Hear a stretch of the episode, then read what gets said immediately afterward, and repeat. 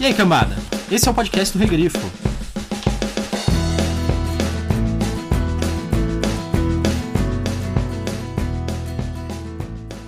Hoje é o dia D, o ponto G, uma letra à sua escolha em nossa luta diária contra o ódio que se instaurou no país. É triste ver o quanto as pessoas se acomodam, como a tudo se habituam, um dedo que aponta para mim também. Se tivéssemos um pouco mais de atitude e inteligência, o pior teria sido evitado.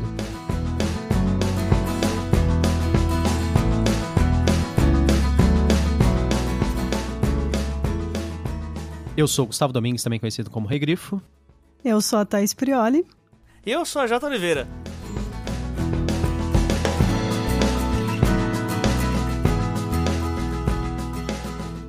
E hoje nós estamos aqui para falar sobre o Ninguém Nasce Herói, do Eric Novello, da editora seguinte, que foi lançado no ano passado, em 2017, né? É, não sei se você está ouvindo no, esse podcast em 2040, então. é só você. Não adianta eu falar o ano passado, mas nós estamos em 2018 e o livro é de 2017. o, livro ele foi lançado pela editora seguinte, que é um selo da Companhia das Letras. Ele é o selo de YA, né? Young Adult. Da, da, Companhia das Letras. Hoje nós estamos com um convidado, como vocês podem perceber. A Jota, fala, fala aí qual, qual... Um pouco sobre você. É, um pouco sobre você. Você não vai perguntar alguma coisa tipo mamilos, assim? Quem é você na noite? Quem é você na night? na fila não. do pão, né? Na fila do pão. É você... Enfim. Uh... A Jota, co como, como você leva a vida? Mal. Mentira. É... eu sou, então, eu sou a Jota Oliveira, como já falaram, eu sou host de um podcast hoje que é chamado Os Doze Trabalhos do Escritor e um spin-off chamado Desafio Ex Machina, que eu faço com a Jana Bianchi, a autora de Lobo de Rua. O primeiro podcast ele tá sendo disponibilizado pelo leitorcabuloso.com.br, onde antes tinha o Cabuloso Cast, que já não produz mais podcasts, né? E o Desafio Máquina pela rede de podcasts do 30 Minutos, que é onde tem o podcast de mesmo nome e mais alguns outros spin-offs deles. O Dois Trabalhos é uma oficina de escrita criativa em formato de podcast, onde eu convido autores nacionais e alguns internacionais eu falo sobre processo criativo, sobre mercado editorial, sobre a vida do escritor no geral, desde a ideia até depois da publicação. Antes eu falava que era só até a publicação, mas agora os temas já estão extrapolando um pouco isso, né? a pós-venda, até né? a pós-venda. Já a pós-venda e o pós-pós-venda e até, uhum. até o marketing depois, né? do de que você está publicado e para você publicar uma segunda uma, uma, segunda versão ou senão uma segunda história ou ir subindo sim, sim. no mercado. Você ensina como é que você paga para booktuber fazer resenha, não? Eita. ou você condena isso porque você Na verdade eu cobro, né? Ah, na, verdade é? eu sou do time que cobra também. Ah, tá. uh, mas a, gente vai abordar você esse tema Você não gosta assim... de trabalhar de graça? Oi? Você não gosta de trabalhar de graça? Ah, eu adoro. Só que às vezes a gente tem que ser um pouco da rotina, né? A gente tem que ser um pouco da rotina, senão a gente não consegue trabalhar nunca mais de graça. Então, né, tem que de vez em quando ter uns serviços pagos para sustentar os que são de graça. Né? Um abraço aí pro, pro nosso querido escritor e pro, pro jornaleiro da época. é, além do podcast, eu também escrevo. Hoje eu tenho um, um romance pelo Watchpad, que é uma, uma forma que eu tô colocando experimental é, de usar a plataforma do Watchpad como leitor beta para uma futura publicação minha. E tenho diversos contos também publicados. Tem um conto pela Amazon, numa coletânea junto com a Potato Cat, que no caso é uma, são vários contos para personagens de um board game, onde escreveram eu, Enes Tavares, o Andrew Santos. Ah, é do Cartas? É do Cartas a Vapor? Não, é do, de um Qual? jogo chamado Café Express também da ah, Potato é. O que saiu de, é o que saiu depois do, do, do, do Cartas a Vapor, isso, sei qual é. Isso, isso, isso. E aí ah, eu tenho. Tá. O, o, tá bem bonito, inclusive, o, o design é, gráfico legal. do projeto. Os contos todos estão estão sendo disponibilizados para a versão colorida do Kindle, né? Então, se você usa o Kindle pelo celular ou também pelo é, o aparelho o mais topzera, né, como diria o pessoal aqui da periferia, você pode acessar por lá. e eu tenho um conto lá sobre um, um, empreendedor russo na indústria de café num país onde todos só dão valor à vodka. Também, agora acabou de ser anunciado, posso falar em primeira mão aí, né? Eu Opa. agora fui agraciado com a chance de participar da antologia do Mitografias. né? agora, Ah, coletânea é, em volume 2, Parabéns. Mitos de Origem. Muito obrigado aí, pessoal. Muito legal. Ah, legal. onde vai ter um conto que eu acho que ainda não posso falar o tema, mas é, como a proposta do Mitografias é mais um conto que vai falar sobre um mito, a ideia agora é, é criar mitos de origem. Então, por exemplo, ah, como que foi criada, sei lá, a pós-verdade, colocando um tema bem atual aí, né? Que, inclusive, sei. e aí inventar de alguma forma mitológica esse termo sendo inventado, né? De preferência com algum motivo Quem que espiritual. edita o Mitografias? Hoje, as pessoas que. São quatro pessoas que fazem as escolhas dos contos, né? No caso é o Lucas Ferraz, que é também o editor da revista Trasgo. O Andrioli Costa, que é o colecionador de sacis, né? Que também já participou da primeira e ele coleciona sacis. Não sei se deu pra perceber isso pelo nome dele. É nosso especialista de folclore. Opa, olha que Nosso beleza. não, né? Nosso no sentido de do país, não. Ele é de todo mundo, né? Ele é de todo mundo, ninguém é de ninguém, né? Então. É, é, não, ele ainda não, ainda não, não participou do podcast, mas eu, eu quis dizer no sentido de que a gente sempre encontra ele em eventos, essas coisas, então. Ah, ele é maravilhoso. Então são É. o Lucas, o Andrioli, o Leonardo Tremesquim ou Léo Mitocôndria, né, que é do próprio site do Mitografias, e esse ano teve também a participação da Janaína Bianchi, que também participou da, do, do júri. Eles tinham falado antes que na primeira edição ele faltou uma mulher também para para analisar os contos de um ponto de vista que Sei. eles não tinham, e agora eles chamaram a Jana para ajudar também.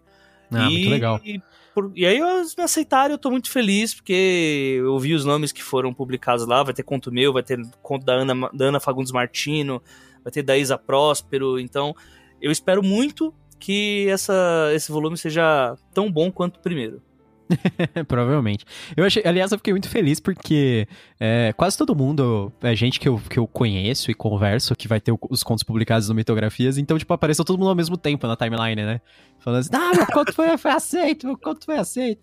Eu fiquei até meio, meio perdido com quem era quem era cap... Eu fiquei até com medo de perguntar pra alguém assim, pô, seu conto foi aceito? Aí a, pessoa, não, não, não fui eu, foi.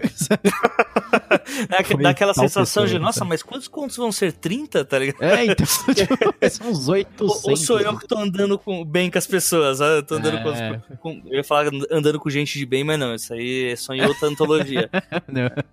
Mas aí o. Ah, o Mitografias 1 até foi premiado, né? Sim, ganhou o Leblanc no, Ah, então. ah, nesse ano, né? Como antologia, melhor antologia. E até por, por conta do que eu prego lá no podcast, pra mim é muito interessante participar de uma antologia sem fins lucrativos e que, principalmente, né, colocando sem fins lucrativos para ambas as partes. Você não paga pra participar, você não vai estar participando de uma pirâmide, né? Que, que é a moda do momento, né?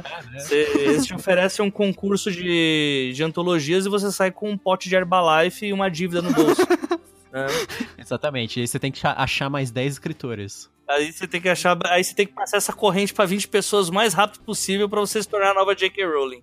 né? Exatamente.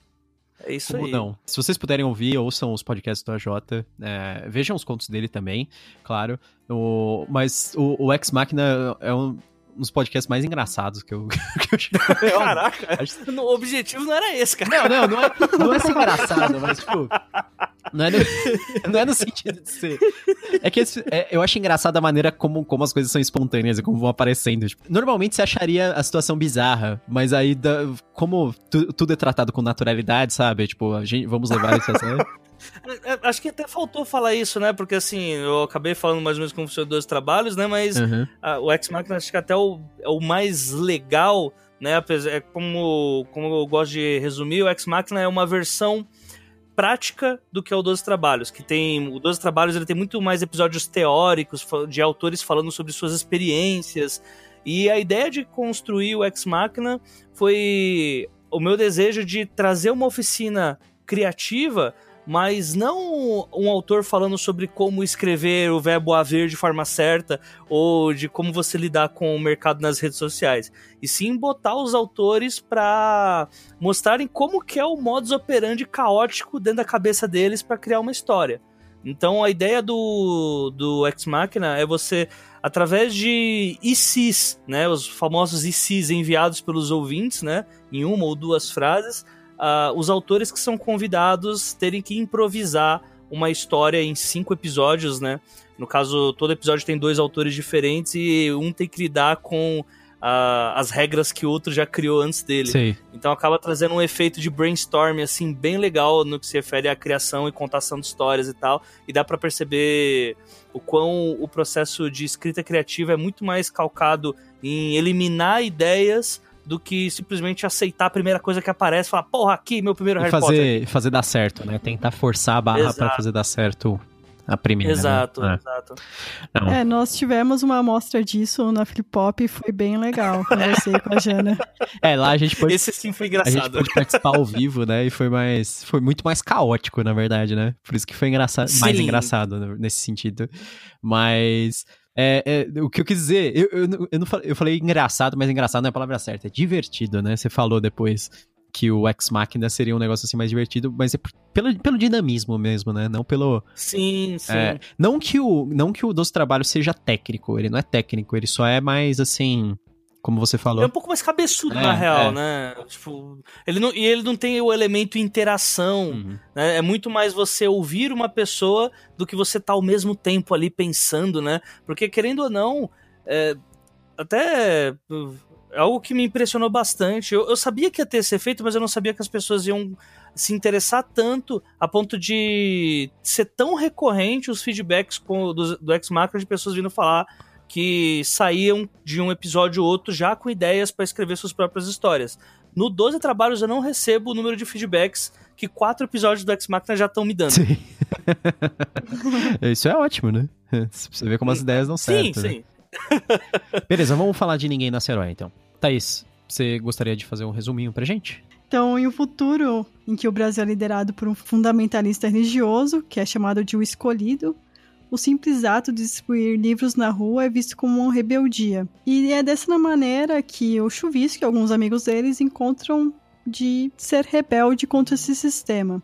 Então, eles começam a distribuir livros na Praça Roosevelt, que fica no centro de São Paulo. E sempre atentos se algum policial vai aparecer. Um outro perigo que eles também enfrentam são as milícias urbanas, uma delas é a Guarda Branca, e essa milícia ela persegue integrantes de minorias e eles são incentivados pelo governo. Esse grupo que o Chuvisco vai encontrar espancando um, um menino nos arredores da Rua Augusta quando ele está voltando de uma saída à noite. Essa situação vai obrigar ele a agir como um super-herói e tentar ajudá-lo. E com isso, o Chuvisco vai percebendo que ele vai precisar fazer mais do que distribuir livros se ele quiser mudar o futuro dele e também o do país. Thaís, o que, que você achou do livro do Ninguém Nasce Herói? Então, eu gostei do livro.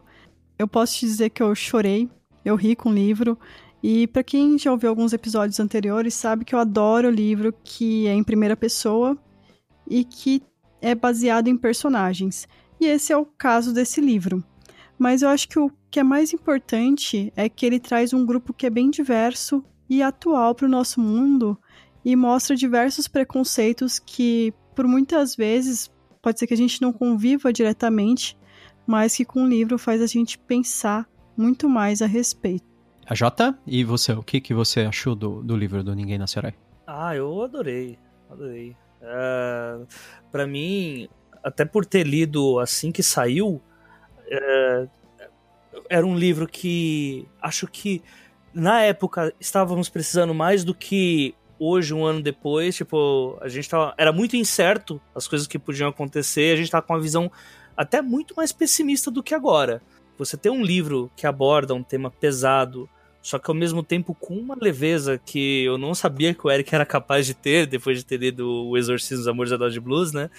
É, é um livro que no começo você fica muito apreensivo pelas situações que estão sendo colocadas ali, mas você termina ele, e isso não tem nada a ver com o final, mas você passa a entender que é, é possível. Isso não é o fim, a gente não tá num, num, no fim do pavio para algo que vai explodir e salve quem puder. E talvez dê pra gente ter uma mensagem um pouco mais relacionada à positividade sobre o que, que é a vida de verdade, sobre o, as coisas que nós podemos nos apegar em determinadas situações como essa. E você, o que, que você achou? Gostei bastante do livro também. Eu gostei muito da, da ideia geral dele mostrar, na verdade, não grandes heróis ou, sabe? É que assim, na verdade, o que vem na minha cabeça quando eu comecei a ler o Ninguém Nasce Herói, eu pensei assim, ah, é tipo uma distopia, o estilo aqui, as que estavam na moda e nos últimos anos, né, uma distopia Young Geralt, só que no Brasil. Aí eu falei, ah, legal, ok, eu, eu vou achar isso interessante. Só que não tem esse modelo porque os personagens principais não são aquelas pessoas que, que estão tentando derrubar a distopia, assim, ativamente, né, o cara que, sei lá, põe uma roupa de paramilitar e, e vai atirar flecha no, no presidente, sabe?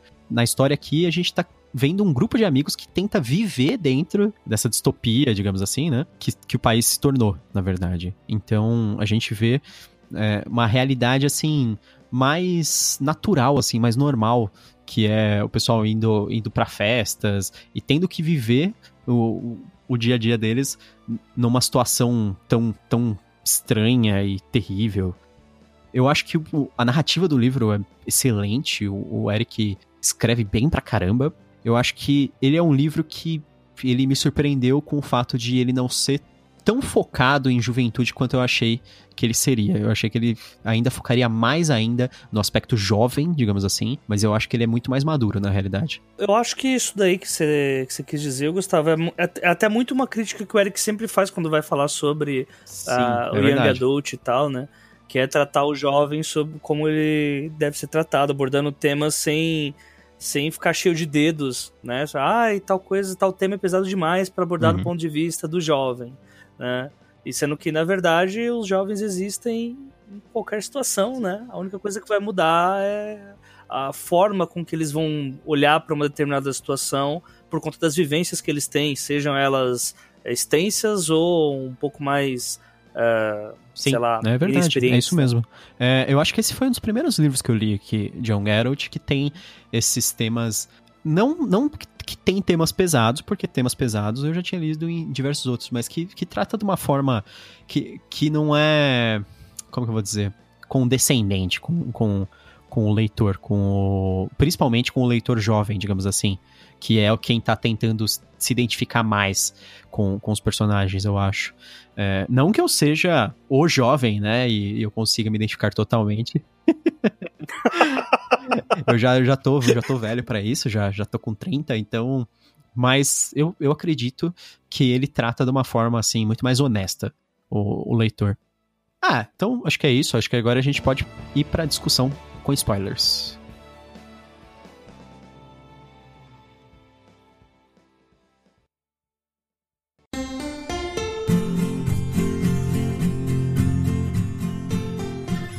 Como vocês sabem, o país está passando por um momento difícil. Fundamentalistas tomaram o poder e estão destruindo tudo o que conquistamos nos últimos 30 anos. Gritando por aí que são cidadãos de bem quando pregam a morte, o retrocesso, a xenofobia, a exploração dos mais pobres. Agridem pessoas por causa da cor de sua camisa.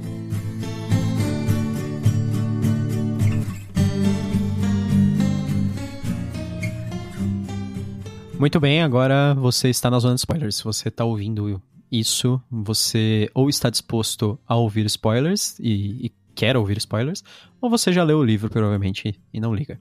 Espero que seja a segunda opção. Põe a sirene da Luciana Gimenez aí agora. ok, deixa, deixa eu dar um, um, resuminho com spoilers aqui, só pra gente falar os, os principais pontos, já spo spoilerando tudo. Vamos lá. O que, que acontece a mais, além daquela sinopse, na verdade, né?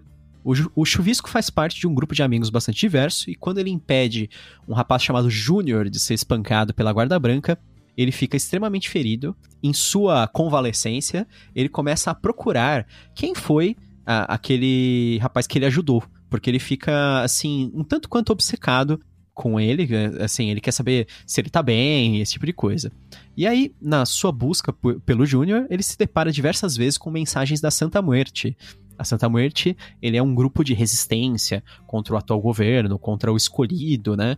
Que é o, o, o cara que é o é meio que o presidente ditador aí que tá no poder. E quando ele enfim encontra o Júnior, ele descobre que o Júnior ele é um homem trans e ele também começa um relacionamento com o Júnior. O Chuvisco tem seus, suas próprias características próprias no relacionamento, a gente pode discutir isso mais à frente, mas o um principal aspecto é que, enquanto eles tentam levar a vida de, de um jovem normal, assim, indo a festas, rave no interior, dormindo na casa do outro, indo comer bolo, o que vai acontecer amigos deles desaparecem. Existe uma forte sugestão de que eles teriam morrido, que eles teriam sido mortos pelo governo, né? Isso leva a, a, a grandes protestos, na verdade, né? ao final do livro. Existem indícios de que vai haver uma mudança no governo, né? De fato, há uma mudança. O escolhido sai do poder. Na verdade, no finzinho do livro, ele avança cinco anos. Eu tô até relendo essa parte hoje. E ele conta mais ou menos algumas coisas que aconteceram com cada personagem. Muito bem. E vamos, vamos já tirar o elefante branco da sala e discutir. Eu acho que é o principal ponto temático do livro, né? Talvez todos nós tenhamos bastante a falar sobre isso, mas é essa ideia do cenário do livro sobre uma ditadura fundamentalista no, no, no Brasil, né? Então a gente já, já chegou aqui para fazer inimizades com as pessoas que estão ouvindo. para agredir todo mundo. Não, não é brincadeira. Vou tentar não fazer memes de choque de cultura que podem ser muito mal interpretados. Outro dia eu vi um pedido de um cara assim: alguém pode me indicar um podcast onde todo mundo não está imitando o pessoal do choque de cultura? então, então, tome aí, pessoal. Então, caro ouvinte, um é. podcast inteiro aí só pra você. Não, exatamente. Não, é que eu, eu acho assim, é, isso é um, é um medo real sobre a ditadura fundamentalista em relação que o Brasil é um dos maiores países que é cristão do mundo, né, em relação à população. Mas uma coisa que a gente tem que levar em consideração também é que existem diferentes tipos de igreja, diferentes tipos de pensamento. A gente não vai pegar todo mundo e colocar numa caixinha, que a gente sabe que não é assim. Até o livro mesmo trata disso, né? Faz isso, isso. Isso é um ponto bom, né? Porque não é assim, ah, os, todos evangélicos, todos católicos, todos cristãos em geral vão ser assim. Não. Existem aqueles que também estão combatendo ali sempre existe alguém dentro do regime que vai combater o regime. Dentro do regime, no sentido de que no lado que o regime é mais favorável, né? Você quer dizer? Isso. Até porque, acho que até colocando o cenário político mesmo atual. Por exemplo, se a gente for comparar as coisas que aconteceram na, na ditadura brasileira, a ditadura não tinha em nenhum momento um viés de colocar que estavam fazendo aquilo por conta de algum mandamento bíblico ou coisa do tipo. Simplesmente era autoridade por conta da autoridade e eu mando e obedeço quem tem juízo. Na verdade, a religião é mais usada como uma desculpa, né?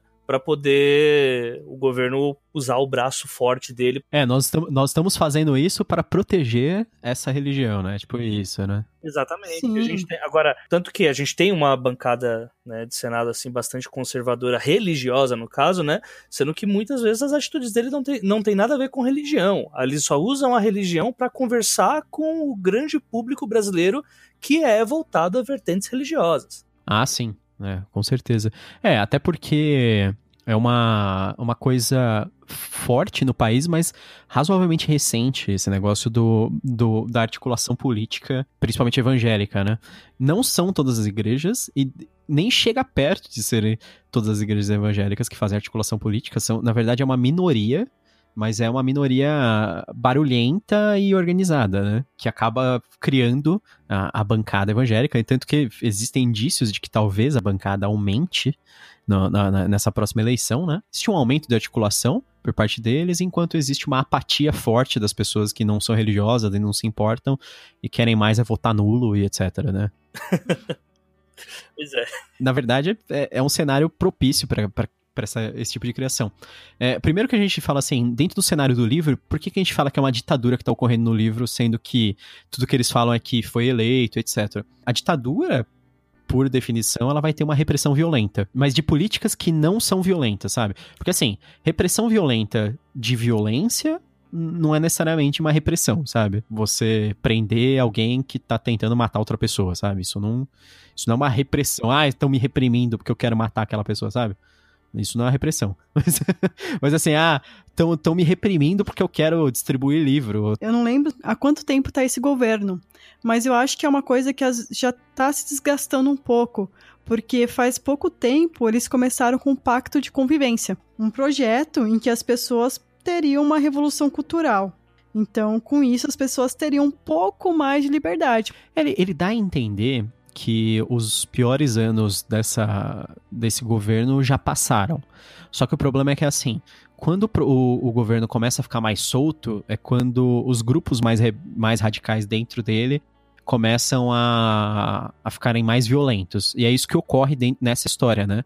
Que a, a, Guarda Branca, quando ela vê que o governo está fazendo uma abertura, digamos assim, ela começa a ficar cada vez mais violenta. Isso é o que ocorreu de verdade, assim, tipo, na ditadura aqui dentro do Brasil, os militares que eram contra a abertura democrática, eles fizeram uma série de atentados a bombas nos últimos anos. É muito bem utilizado aqui no livro esse tipo de coisa, que é a Guarda Branca fica cada vez mais violenta, faz ataques mais orquestrados, organizados, tanto que aquele, aquele ataque da rave, sabe, que eles cercam as pessoas para fazer um espancamento em massa e depois elas atiram. É tática de guerrilha, né? Tática de guerra mesmo. Você vê, tem posicionamento ali, a lá Game of Thrones o negócio. E uma coisa interessante é assim, já, já vou emendar outra história, outra coisa, outro tema que eu acho que encaixa com esse, que é o da Santa Muerte. É, que a Santa Muerte, ela come, eles dizem que ela começa como, sei lá, uma pessoa só, é, upando vídeos no YouTube, né? Como se fosse um Anonymous, assim, um negócio assim. Sim. E depois ela acaba virando um, um, grupo razoavelmente articulado, né? Que começa a fazer uma certa guerra de informação, na verdade. É uma, uma, uma espécie de guerrilha, guerrilha de imprensa de guerrilha, né? Que é o cara vai lá. Eles começam a gravar é, em relação a, a corrupção, é, a polícia sendo agressiva quando não é necessário, porque assim. As pessoas podem falar qualquer coisa, tipo, ah, o tal governo não foi corrupto. Não, todo governo é corrupto, sinto muito. Porque todo governo depende de pessoas. Então, a partir do momento que você depende de pessoas, as pessoas são diferentes. Vai ter gente que é corrupta, vai ter gente que não. Então, eu acho que é isso que a Santa Morte faz: mostrar que esse governo que estão tentando pintar que é perfeito não é que é só porque é religioso vai ser perfeito. Não vai. Quando eu vi o Eric falando sobre a, o processo duro de, de fazer esse livro, uh, por conta da época e tal, ele tava falando que muitas das coisas que ele escrevia acabavam acontecendo depois e algumas outras coisas ele pegou como referência. Então não dá pra gente falar se alguns pontos que foram utilizados aqui foram realmente eh, referências do autor ou se simplesmente foi acontecendo por osmose, porque normalmente é assim que as coisas acontecem. Mas essa parada do o Santa Muerte, para mim, ele é muito o que representou a mídia ninja aqui no, no, em São Paulo principalmente, mas no Brasil inteiro, conforme estava havendo a repressão nos, nos protestos, né, da, que a gente estava tendo até na época da Copa. Os... Que eles divulgavam os vídeos de violência policial, né? Exatamente. E, a... e o estopim da coisa aconteceu, se eu não me engano, no Ninguém Nasce Herói. Porque o que é foda é isso. Eu leio, eu, eu li o Ninguém Nasce Herói e eu já tô meio que num ponto por causa do tempo que eu li, que eu não sei mais se os fatos aconteceram apenas no livro ou foram no livro e na vida real, porque até gravei com o Eric esses dias e ele falou, pô, tá deixando de ser uma distopia o, o Ninguém Nasce Herói, né? Que foi quando o, teve um jornalista, né, que uma jornalista que foi acertada com uma bala de borracha no rosto e perdeu um olho, né? E isso meio que causou uma comoção na imprensa, que a imprensa começou a ficar contra os protestos. Em polvorosa mesmo ficou foi a imprensa alternativa, né? Que aí, no caso, é uma uhum. boa alusão aí ao Santa Muerte, né? Eu, falando aqui, né, a parte que eu chorei no, no livro foi justamente aquela cena, não sei que vocês lembram, que o Chuvisco tá tomando banho quando ele volta uhum. para casa. Ah. O Eric fala que é a cena mais emocionante para ele também quando ele escreveu. Acho que tem um vídeo dele na, no canal da seguinte falando sobre isso. Que ele teve mais dificuldade de, de escrever essa cena, etc. Que é bem legal, eh, você falou dos vídeos, é bem legal, tá no YouTube, a gente coloca depois aqui o playlist, que o Eric falou sobre os seis personagens principais, né? Ele fala um pouquinho sobre cada um dele e qual que é a parte preferida dele no livro. E essa é a do Chuvisco, que é o personagem principal. É uma parte interessante porque é quando cai a ficha dele do que poderia ter acontecido com ele. Porque ele vê o Júnior, que ele não conhece, sendo agredido pela guarda branca, e ele resolve tentar impedir, porque ele estava em minoria ali.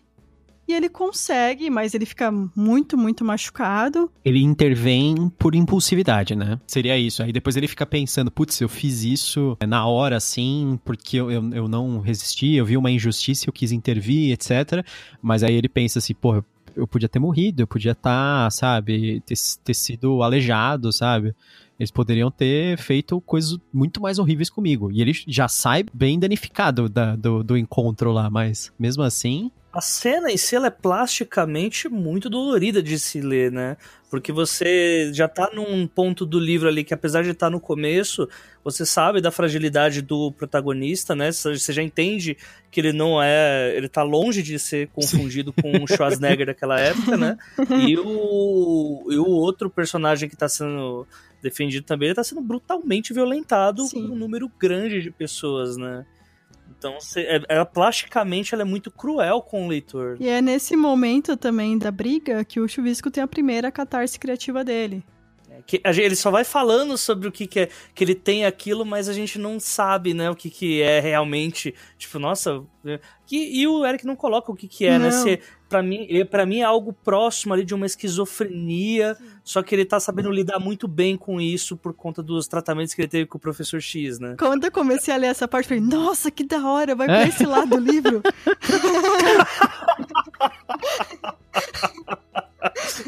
eu pra... e, e, é legal que, assim, pra quem acompanha o, o universo aí do, do Eric, né? Na verdade, tudo que o Eric faz, né?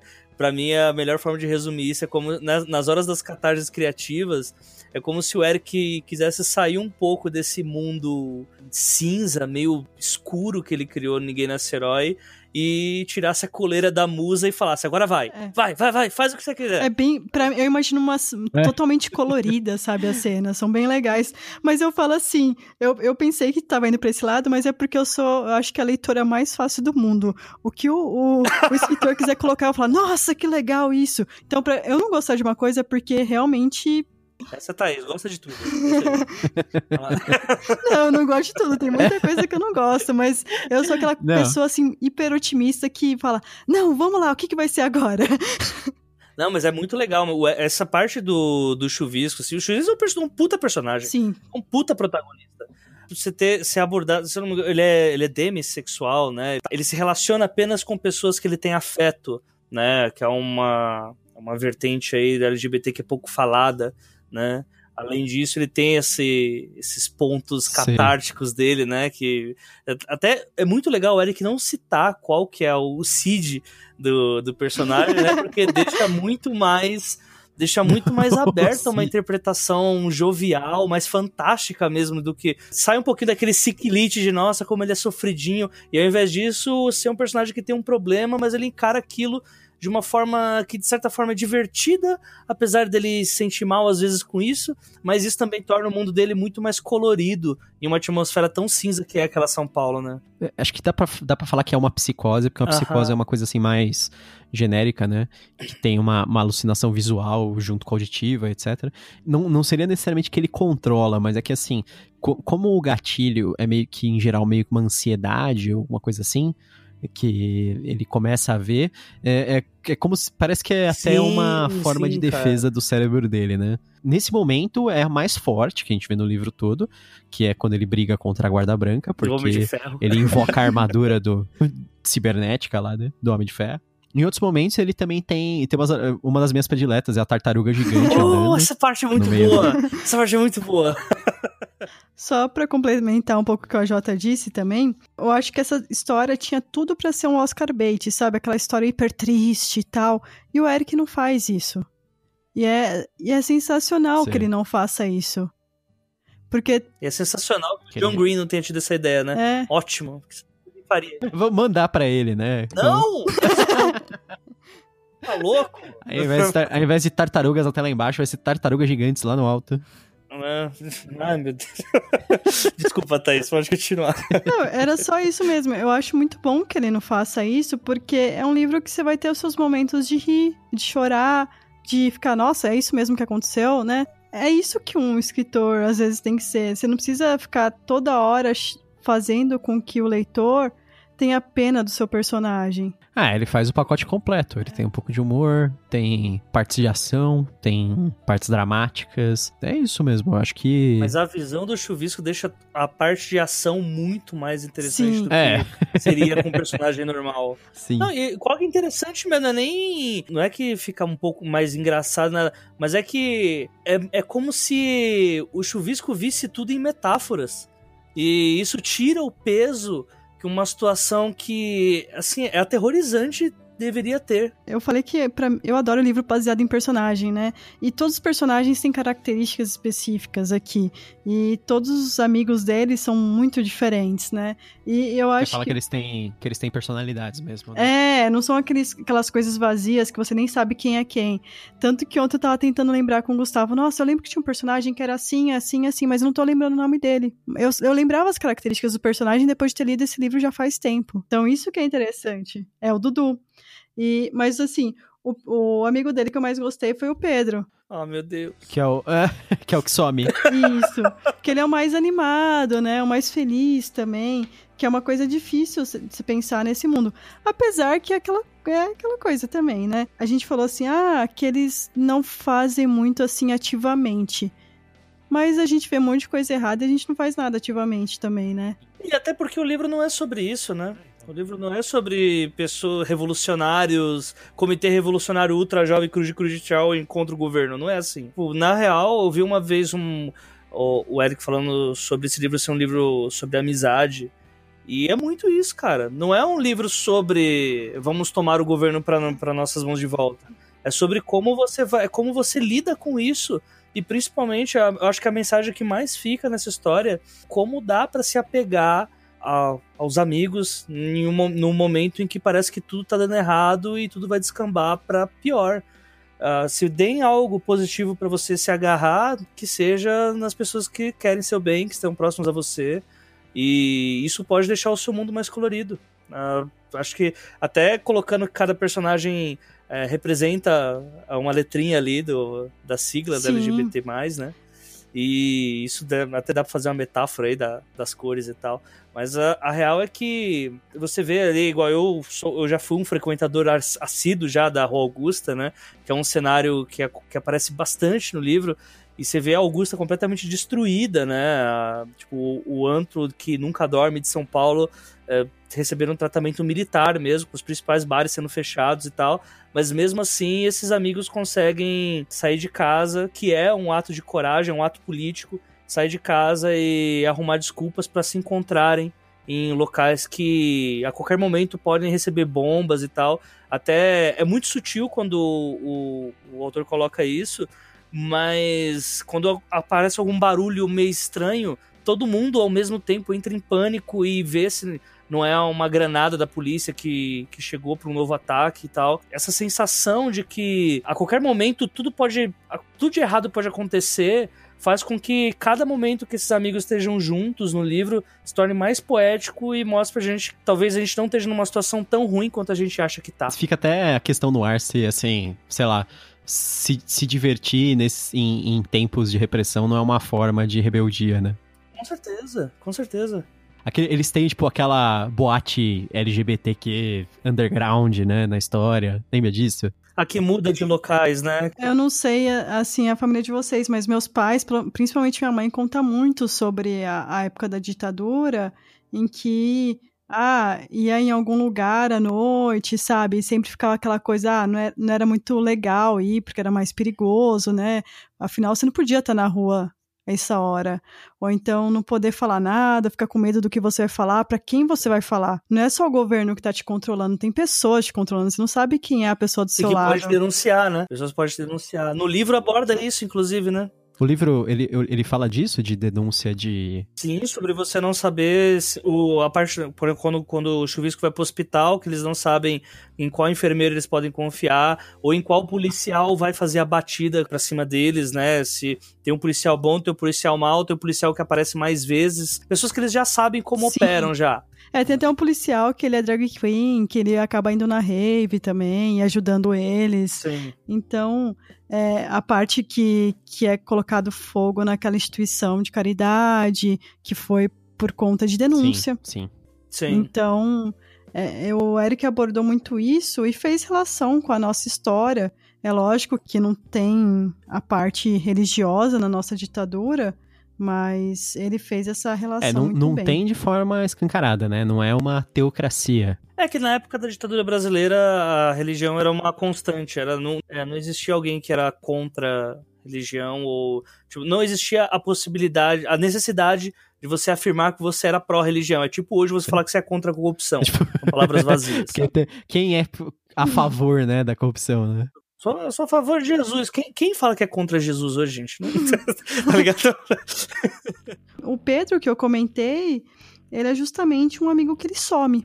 E não se sabe o que aconteceu com ele. Cinco anos depois, não se sabe. Mas teve um atentado, né? Onde foi o último. O ônibus que ele ia Isso. pegar sofreu um atentado, né? Um atentado bomba. Ai, meu Deus, calma aí que dá até um arrepio, assim, porque é, é muito triste, assim. Sim. uma- Você sabe que o personagem morreu, você sabe a cena que ele Mas morreu. a família sempre vai ficar mas com aquela não- sensação: será que ele não tá vivo por aí? Exato. E, tipo, ele não é só o personagem que morreu, né? Na verdade, ele é o melhor Sim. amigo, né? Do, do, do Chuvisco. Ele é o- meio que um cara mais libertino, né? Ele é, ele é um cara que gosta de se relacionar com muito, muitos caras, né? Enfim, ele, o, o Chuvisco é quase conservador perto dele. e, talvez, e esse modo dele de ver só as coisas boas da vida é, talvez seja o que deixa esse personagem mais legal, né? E até dele ele ser meio que uma antítese do, do Dudu, né? Que é outro personagem. E mesmo assim, eles com pensamentos bastante diferentes, assim, no fim. Tanto de não parecer, mas eles se conversam no fim, né? Eles estão lutando pela mesma coisa com objetivos de. Com, o objetivo é o mesmo, mas com linhas de pensamento completamente distintas. Né, nesse ponto. Personalidades também bastante distintas, né? É um personagem que eu também gosto bastante. Chuvisco ele termina quando ele tá falando sobre o que aconteceu com cada um, né? Durante o livro, Pedro ele conta a história de um homem por quem ele se apaixonou, que se chamava Elvis, que ele viu apenas durante uma noite, né? E, mas mesmo assim ele ainda lembra e fala: se um dia eu encontrar ele, é com ele que eu quero ficar. Aí o Chuvisco termina falando que espera que o Pedro tenha encontrado ele. Cara, não, é muito. Essa parte do Pedro assim, é bem tocante, assim, sabe? Eu conheço um- umas pessoas que leram e, tipo, choraram horrores na, nas- na última cena do Pedro, assim, que. Uh, para mim, é o grande ápice do livro é a conversa do Pedro e do Chuvisco no, no fim. Uhum. É, cara, é, é pesadíssimo. Ah, enfim, eu, eu não vou falar sobre isso, mas eu só vou acabar chorando aqui, porque. Não, é sério, é, é muito. É, muito é, é pesado, interessante muito pesado. como a história do Dudu não é tão, tão pesada quanto a do Pedro, apesar deles é, morrerem, na verdade, né? Porque é pelo próprio desenvolvimento dos personagens também, né? Sei lá, quando, como o Dudu é, é o cara que, ah, ele quer pegar em armas, ele quer ser violento pra, pra lutar contra o governo e essas coisas, é, a gente também pensa nele como o tipo de personagem que assumiu o risco, né? E ele é meio esquerdomacho também, né? Ele é meio. Sei lá, ele, ele tem umas atitudes bem erradas. Na verdade, todos os Uhum. personagens são meio cinzas, né? Mas eu. Pelo menos eu, particularmente, não gosto muito do. Eu entendo a, o personagem, mas até as, as atitudes dele com o protagonista me deixaram puto Sim. pra caralho. é que você tá ele. vendo também da partir do ponto de vista dele. Tem que levar isso em consideração. A, a gente tem que pensar, será que o Chuvisco, ele é o, o narrador confiável? Ah, não, não, não levanta essa bola, não. Não levanta essa bola, não. Levanta essa bola, não, velho. Mas o, Não mexe no meu chuvisco, não, cara. Tá pensando o quê? Um outro tema que às vezes pode até passar um pouco desa- desapercebido é em relação à Amanda, né? Que a, a, a primeira cena é com a Amanda e o Kael. Eles, os dois são irmãos, né? Eles, Sim. eles são negros e por isso eles sofrem preconceito ainda nesse, nessa ditadura fundamentalista. E a Amanda, ela chegou a fazer o, o curso de, de teatro junto com o irmão dela, que é ator atualmente, mas ela, por estar acima do peso, não era escalada. Aí ela decide ir para a área de direção e ser diretora de documentários, de filmes, né? E até no, no fim Uhum. acaba que ela faz um documentário sobre tudo o que ocorreu e com isso ela ganha notoriedade. É que assim, eu lembro mais da dupla de irmãos, do Dudu e do Pedro mesmo, que acho que são os que mais aparecem mesmo, né? E aquela outra amiga dele, ou é a Amanda e a Gabi, que é a que ela leva ele lá pra Isso, casa, a lá da pra instituição. casa, pro. A Gabi, a médica, ela que é ainda religiosa também? Não, essa é uma outra pessoa que ele conhece na instituição, em que ela não é religiosa, mas a família dela sim. Se eu não me engano, ela é, ela é também, mas ela fala que, que a família, a mãe dela apoia o governo, lembra? Sim, ela até acredita que a mãe dela dê dinheiro pro governo, mas ao mesmo tempo o pai dela não gosta muito disso. Mas ele não pode falar nada, né? E até quando cai o governo, ela fica pensando: será que vão começar a investigar quem dava dinheiro pra esse, pra esse governo anterior? O, o, o livro tem umas sacadinhas dessas, assim, que, nossa, eh, do nada, às vezes o Eric dá uma, dá, uma pontada dessa aí que, cara, é, é pesado, assim. Tem várias, vários pontos, assim, que ele vai. Ele só joga ali.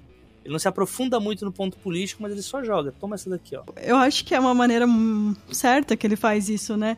O autor, ele não tem que te passar as conclusões dele, ele tem que deixar que você chegue às suas conclusões. Eu acho isso muito bom. E a, a, Gabi, que é a amiga médica, tem até a personalidade mais parecida com o Chuvisco, né? Que ela é a uhum. mais quieta e tal, mas ao mesmo tempo eles se entendem muito bem. No fim do livro, ele fala que ela morreu num acidente de carro. É, não, não relacionado, é. E não teve nada a ver não. com. Né? Simplesmente foi. É, nem, nem tudo de ruim que acontece tem que estar tá relacionado também com o governo, né? É nesse sentido, talvez, essa morte, eu não sei. E tem o, eu acho que o último é o Júnior, né? O último personagem é o Júnior, Isso, né? que o Júnior, ele, ele é um homem trans, que o pai dele apoia ele muito. Melhor é. pessoa! melhor pessoa, o pai do Júnior, meu Deus. A gente não sabe muito bem sobre a mãe dele, eu não sei, eu não lembro se ela morreu ou se ela não vive mais com eles. Mas o pai dele é uma ótima pessoa, ele tem uma amiga chamada Silvia. Então o Chuvisco fala que no fim que eles não estão mais juntos como namorados, mas eles são amigos. E de vez em quando um pouco mais que amigos. E que ele resolveu largar a profissão dele na área de informática para ir cursar literatura. Então também tá trocando. Ele falou que cansou de ganhar dinheiro. Acontece. Essa mensagem do é, é a grande mensagem. Não. Não. Eu acho engraçado, a gente falou tanto do chuvisco, é que a gente, é, eu e a Thaís, nós somos de São Bernardo, né? E os pais do chuvisco são de São Bernardo. E aí depois eu encontrei o Eric num, num evento, foi logo depois que eu li o livro. E eu falei assim, nossa, o Eric, por que, que os pais do chuvisco são de São Bernardo? Existe? É, essas pessoas chatas, sabe? Que ficam discutindo qualquer minúcia com a tua. Qual, qual é a simbologia por trás do fato dos pais dele serem de São Bernardo do Campo? Nossa.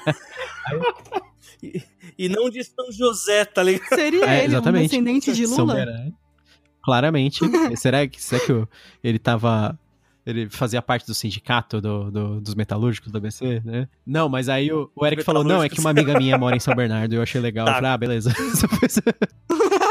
acabou, acabou toda a, todo o folclore tá que você imaginou. teorias da conspiração ali, tipo, mas... tu, ligando tudo ao Ursal, mas não fazia sentido.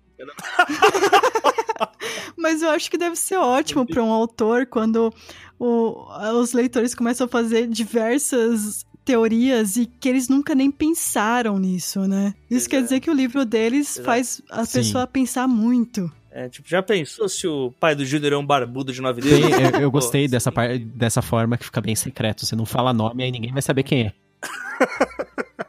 Exatamente. E, e o é. símbolo é. da casa era uma estrela. Aliás, tava lembrando uma coisa, tem que dar um, um recado pro, pros ouvintes. É, vocês sabiam que no Piauí tem fibra ótica no estado? Não! Não, cara. Não, mano. Que droga. Você sabia que o Marinho. Ex-prefeito de São Bernardo. Ex-prefeito de São Bernardo. Oito anos prefeito de São Bernardo do Campo. Então. Você vê que tudo tá. é Ursal. É Ursal, é Ursal. No fim, tudo leva a é. ele, o Lula. Opa, Opa falei, não, não, desculpa. você tem que falar Illuminati. Não podia ter. Verdade. É. Illuminati.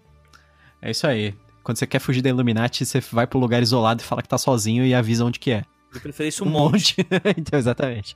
E aí você faz, tá fazendo uma live num, no smartphone, mas aí você mostra que seu celular só tem a cobrinha e que você não é adaptado à tecnologia. numa live. exatamente. É isso que. O último ponto que eu queria falar é que tem uma frase que eu li e me lembrou de um documentário, que a frase é: O povo revidou como já fizera antes, em outra ditadura, décadas atrás. A violência de seus apoiadores transmitida pelas emissoras foi estopim. Tirou as pessoas do torpor, redefiniu o apoio político de países do mundo inteiro. Eu não sei se. É, o Gustavo, eu sei que ele já viu, né? Que ele viu até comigo. É, mas o Jota já viu um documentário chamado Winter on Fire, que é sobre a revolta que ocorreu na Ucrânia de 2013 a 2014. Não, não, não acompanhei. É bem interessante essa. É da Netflix, é sobre uma revolta que tem início quando o presidente da Ucrânia decide por não entrar na União Europeia. Que era o que a população queria. E ele resolve ficar mais próximo à Rússia e não entrar na União Europeia. E aí, com isso, os estudantes vão à rua, tomam a principal praça da capital da Ucrânia, e com isso eles ficam meses. E por, o nome, o Winter on Fire, é que eles ficam assim, vários meses do inverno ucraniano campados e tentando acabar com isso. E o governo por diversas vezes ataca essas pessoas, né? Até um momento que é televisionado esses ataques e as pessoas mais velhas começam a sair à rua também para lutar junto e começa a vir muita gente, famílias para lutar junto, até o momento que o presidente acaba renunciando. Essa é a região da Crimeia que você tá falando, não é? Não, isso aí aconteceu depois, né? Que a Crimeia acontece depois também, mas é, são eventos que você pode pensar que estão interrelacionados, porque até a Rússia que acaba abrigando esse presidente da Ucrânia depois, né? É, não, ela, ela então... tão, elas, elas estão relacionadas. É, o nome, o nome da, dos protestos, do evento que ocorreu de fato na Ucrânia, chama Euromaidan. E o nome ficou porque euro, porque tinha a ver com a não entrada na União Europeia, e Maidan, porque a praça chama Maidan. Ah, tá. Não tinha nada a ver com Iron Maiden. Eu tô lendo errado Iron Man, droga. Eu achei que falava assim, Euromaidan. Então... é, em, que foi em Kiev, né? Porque a Ucrânia é um país muito dividido, não, não é nada parecido com o nosso, que é uma parte do país, uma parte do país é Verdade, extremamente é. populosa e rica e a outra parte tem menos gente, é pobre, mais rural. Essa parte que, é, é, que tem pouca gente, pobre e rural é próxima da Rússia e eles se identificam muito com a Rússia e a parte rica e populosa ela é mais próxima do oeste, né? Então do, dos outros países da Europa e, e eles são, se identificam mais com a Europa e com fazerem parte da União Europeia, na verdade. Por isso que até a, a Rússia invadiu a Crimeia para, segundo ela, para proteger as pessoas do, da Ucrânia rural, assim, que gostam da Rússia, sabe? É, não é por causa do petróleo, não. Isso não jamais, tem nada a ver. Jamais, seria, jamais. Jamais. Quem é esse esquerdista que tá falando mal de quem gosta de petróleo? Quem é? Quem é? Exatamente, estavam de olho, de olho na, nas, nas velhinhas que gostam de russo ali. Coitadas. Você não, você não gosta de petróleo porque você não tem mérito pra pegar o seu. Você não sabe que o pré-sal é nosso? agora sim, agora sim a gente conseguiu todos os inimigos possíveis.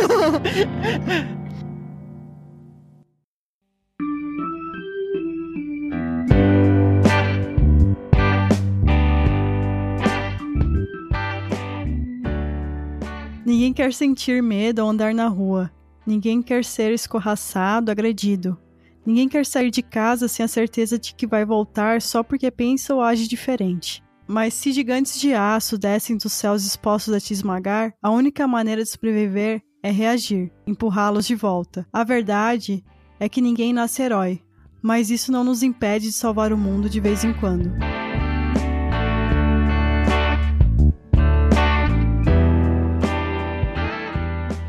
Muito bem. Thaís, você recomenda o livro Ninguém Nasce Herói? E para quem você recomenda o livro Ninguém Nasce Herói? Recomendo para todos, eu acho que principalmente para jovens e adultos, né? É, o público do livro, apesar de ser considerado YA, não, não é YA, você acredito que seja para jovens e adultos mesmo. Para quem gosta de distopias, de histórias que são baseadas em personagens, que conte sobre a amizade desses personagens e que você quer um livro completo, um livro que vai te fazer sorrir, chorar, vai te fazer pensar acima de tudo. A Jota, você recomenda o livro Ninguém é esse Herói? Para quem você recomenda? Eu recomendo sim, muito. Eu vou fugir um pouquinho até da, da polêmica aí, porque tem muitas pessoas que deveriam ler esse livro, principalmente o pessoal que acha que na ditadura uhum. tudo era melhor. É, mas eu acho que esse livro é ótimo para todo mundo que não tenha lido ainda um romance LGBT. Né? Uh, foi o primeiro que eu li na vida inteira, que tenha exatamente a temática com todo o seu núcleo formado por personagens LGBT. Nossa, foi meu tal. primeiro também, só fazendo esse adendo. Interessante. Olha aí, bate, é. bate, amiga. Não foi o meu primeiro. Que tenha romance LGBT, não. Ah, não, que a história seja LGBT. ah, seja não, um... aí foi, tá, aí okay. foi. Uhum. Porque, a, né, no fim, é um, todo o núcleo é, né, de, representa as letrinhas, tá tudo bonitinho. O Eric falou que a maioria dos personagens é negra, inclusive. Eu não parei para ver isso, mas é algo que eu posso ver numa próxima leitura também. Mas eu, eu até como LGBT, me senti representado pra caramba então, eu aconselho demais para quem nunca leu nada do tipo e tenha preconceitos uh, bastante parecidos com o preconceito que existe com relação a ou romance hot ou uh, a, essa literatura de, democrática que é de literatura para jovem, né? Vamos tirar todos esses espantalhos da, da sala, vamos tirar todos esses uh, todos esses penduricalhos de preconceito que a gente tem, porque o importante é a história, independente do gênero, independente de qualquer coisa, não é uma característica ou outra que vai fazer de uma história boa ou ruim. E acho que, como a gente está numa fase que é necessário ler histórias novas, histórias de personagens que a gente não imagina como é que possam viver, né, desde personagens com problemas como o Chuvisco, ou uh, esse grupo de amigos bastante uh, plural, né, em um, em um ambiente de opressão total. Acho que esse tipo de história precisa ser lida e essas pessoas precisam ter voz para que a gente não encare sempre com estranheza. Então eu mais que recomendo, acho um puta livraço e recomendo para todo mundo que eu conheço que nunca leu nada de nacional e não conhece nada de temática LGBT. E você, você recomenda? Com certeza, é, eu recomendo. Eu recomendo para praticamente todas as idades. Pensando agora no que o AJ falou também, dando uma complementada, assim, eu acho que nas discussões que entram sobre, sobre pessoas de minorias, essas coisas, sempre a gente fala sobre empatia e muita gente fica falando, é uma palavra usada levianamente, sabe? E as pessoas ainda não entenderam como é importante, na verdade, a empatia na vida das pessoas, como é importante você se colocar no lugar dos outros, você ter uma visão diferente, sabe? Não é. Quando você fala assim sobre eu vou ler um romance LGBTQ, você não fala assim, eu vou virar LGBTQ enquanto eu estiver lendo o romance, sabe? Não é assim, eu vou, vou na boate gay, eu comecei a fazer drag e eu comecei a fazer, sabe? Eu, eu mudei to, toda a minha vida porque eu li um romance LGBT, que não teria nenhum problema fazer drag, inclusive, porque héteros fazem drag também. São raríssimos, né? mas, mas existem. Não, mas não é, não é assim que eu, que eu, vou, eu vou mudar meu, meu, meu lifestyle. Por causa disso. é assim, é você ler, porque assim, literatura é isso, é você ver o mundo pelos olhos de outra pessoa. Principalmente quando é um, um, um, livro em primeira pessoa que é um livro baseado em personagens, né? O desenvolvimento dos personagens é mais importante do que o desenvolvimento de enredo, é, que eu acho que é o caso do Ninguém Nasce Herói.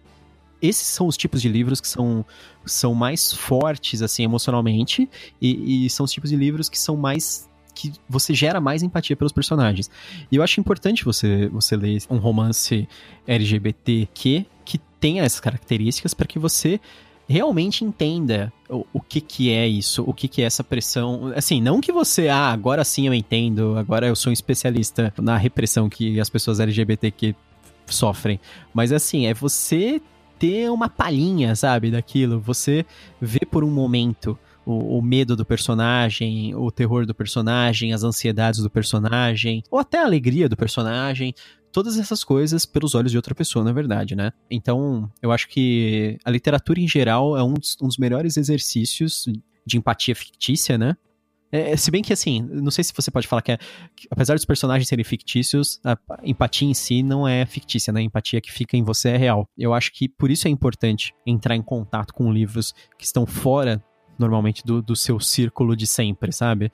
De você ler sempre a mesma coisa ou ler sempre personagens que são parecidos com você. Não, não de você se identificar com um personagem sendo assim, aquele personagem com certeza sou eu, eu, eu seria assim, sabe? Você en encontrar o terreno em comum com os, com os personagens e com o que está acontecendo com eles e você entender por que que isso é ruim, até mesmo se você for trazer isso para a vida real, como você poderia evitar que isso ocorresse com as pessoas de verdade. Então eu acho que esse livro é um grande exercício em tudo isso. Eu recomendo para qualquer pessoa, lógico, porque é, eu acho que é uma experiência que qualquer pessoa se beneficiaria em ter. É, eu acho que um ponto importante também é que quando você começa a, a ver para uma outra ótica, você entende que as outras pessoas não são NPCs nesse mundo. Elas também são personagens principais, sabe? É fácil você, às vezes, vamos falar num jogo aqui, né? Você ir incomodar um NPC e fazer o que não deve com o NPC. Mas eu acho que a partir do momento que você se toca que aquela pessoa também é um personagem principal, você não faz esse tipo de coisa, né? É isso aí, não entre na casa das pessoas e quebre os potes delas pra roubar as roupas. Exceto se você for o Link, aí você pode. você... Se você tiver, é, se tiver vestido exatamente como exatamente. Link, tiver com a roupa. E só, e só em, em Hyrule só. É, exatamente. Se não for em Hyrule, não pode. Peraí, peraí, o nome desse personagem aí não é Zelda? Isso, o Zelda mesmo. O, o Zelda. Zelda. Posso fazer tá alguma bom. indicação no fim ainda? Manda eu acho mais do que justo passar a palavra da Folha de São Paulo. Opa, calma aí, gente, não tem viés ideológico, não, eu acho. Mas eu acho mais do que justo falar desse livro, Ninguém Nasce Herói, e passar a, para mim, o podcast do ano, que é o podcast da Folha de São Paulo, o podcast que é, que é ministrado pelo Rodrigo Vizeu, que é ah. é o presidente da semana. Ah, sensacional. Ah, caralho, a gente tá ouvindo Cara, a semana. Todos. O grande podcast desse ano, para mim, é o Presente da Semana, que tem a proposta de, em cada episódio curto de 30 a 40 minutos, só um episódio ou outro que é um pouco maior, porque o presidente. Enfim, se você acha que Pablo Vittar foi longe demais, você não viu esses presidentes. Ah, e assim, a ideia é toda semana, toda segunda-feira de manhã, a Folha de São Paulo disponibiliza um episódio do podcast tratando todos os presidentes da democracia brasileira desde o primeiro até o último, no caso, Michel Temer, né, independente dele ter sido um presidente ou não, né? Vamos uhum. fingir que seja, vamos só para acertar a cronologia. E na última semana antes da eleição vai ser o Temer o, o abordado, né? Então dá para você ter uma perspectiva muito interessante do que é o Brasil político e de todas as coisas que aconteceram na, nos nossos períodos democráticos, Estado Novo, ditadura militar uh, e após ditadura também. E trazendo áudios, entrevistas e áudios transcritos também da época em que aconteceu, trazendo jornais, trazendo até a fala dos próprios personagens da época uh, sobre o que estava acontecendo naquele, na, naquele momento, sobre as músicas que eram tocadas na TV, sobre o que podia e o que não podia ser publicado. É uma visão, assim, magnífica sobre como que funciona o realpolitik, né, uhum. da, de determinados sistemas políticos. Então, acho que se você quiser, até como complemento, é, entender algumas referências que tem no livro. E não tem porque o, por causa do podcast, né? Porque o podcast ele trata simplesmente fatos históricos e a gente acaba que por osmose tem alguns princípios do que é uma ditadura. E através desse podcast acho que dá para você ver uh, da melhor forma possível num um tratamento, assim, um estudo muito embasado sobre como que alguns fatos ocorreram e como que algumas medidas foram tomadas contra o povo em alguns governos brasileiros. Bom, eu, eu ratifico totalmente essa indicação, eu acho que a Thaís também, né? Com certeza. é, inclusive, a gente tá morrendo de rir essa semana, a gente tava ouvindo sobre, acho que é um dos, dos acho que é no terceiro episódio que eles contam a história do, do um, não era um dos presidentes, eu acho, mas era um político, aquele Machado Pinheiro, eu acho sim, que era, sim, sim. Que é o que sim. eles falam do que o cara ia. Era ele que ia com a, com a vassoura? sim, o que ia limpar o Brasil, né? Isso, não, não. Ele era o, o militarzão que ia lim, varrer a corrupção dos civis. Isso, isso, aí, isso mesmo. Aí você pensa assim, como a história do Brasil é cíclica, né? Pois é, pois tipo, é. 1910 o cara falando isso. É. Não, é algo que é algo que a gente tem que, que até faltou colocar, né? Que você vendo a história de todos os presidentes, desde o maldito lá do Teodoro da Fonseca, uhum. você vê o mesmo discurso se repetindo e se re-repetindo e se re-repetindo. E a única coisa que muda é que as pessoas de antes estão morrendo, dando lugar a novas cabeças que podem ter essa ideia introduzida novamente. Por tal, tal candidato tá vindo aí para acabar com a corrupção, porque bandido bom é bandido morto, e uhum. quando, eu, quando eu subir lá em cima, a roubalheira vai acabar. É, é esse discurso. É... é Nunca engraçado. Ouvimos isso. É. Pois é, pois é. Eu sei que você, quem tá escutando, com certeza vai associar isso a um candidato, mas uhum. não, não é só esse candidato que falava isso, não. muitos outros, e vocês não querem saber o que aconteceu quando eles foram é. eleitos. Eu Sim. tinha uma outra indicação, Exatamente. até falei, nossa, o AJ vai indicar justamente o que eu ia indicar. Mas é uma outra coisa. Eu queria indicar, a gente já indicou algumas vezes aqui, que é o podcast Mamilos.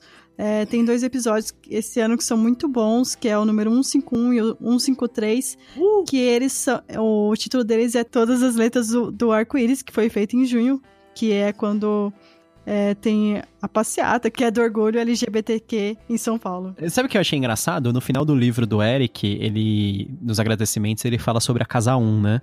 Que, para quem não conhece, quem estiver ouvindo o podcast, Casa 1 ela é uma, um, um local de acolhimento para as pessoas é, LGBTQ que foram expulsas de casa, porque isso é um problema muito, muito sério na comunidade LGBTQ, que é você ser rejeitado pelos seus pais, por exemplo, e ser expulso de casa. E a Casa 1, ela evita, ela quer evitar que as pessoas fiquem em situação de rua, sabe? Virem morador de rua, né? E depois dele ter, ele falou isso no livro, isso ficou na minha cabeça, né? E depois justamente nesse podcast duplo do Mamilos, um dos convidados que tem dois convidados só, e um deles, o cara que é o diretor da Casa 1. E, e o outro é o Léo, que é um, um, dos maiores ativistas trans, que é daqui de São Bernardo também. Tudo interligado. Tudo. São Bernardo novamente. Aí, Provavelmente é filho de alguém. A sede da Ursal, São Bernardo. Ursal Bernardo. Na verdade, é no nosso apartamento. É, exatamente. É, é aqui, ó. Base de operações. Exatamente. Não sei se você viu, mas a gente tem um gato que parece um urso.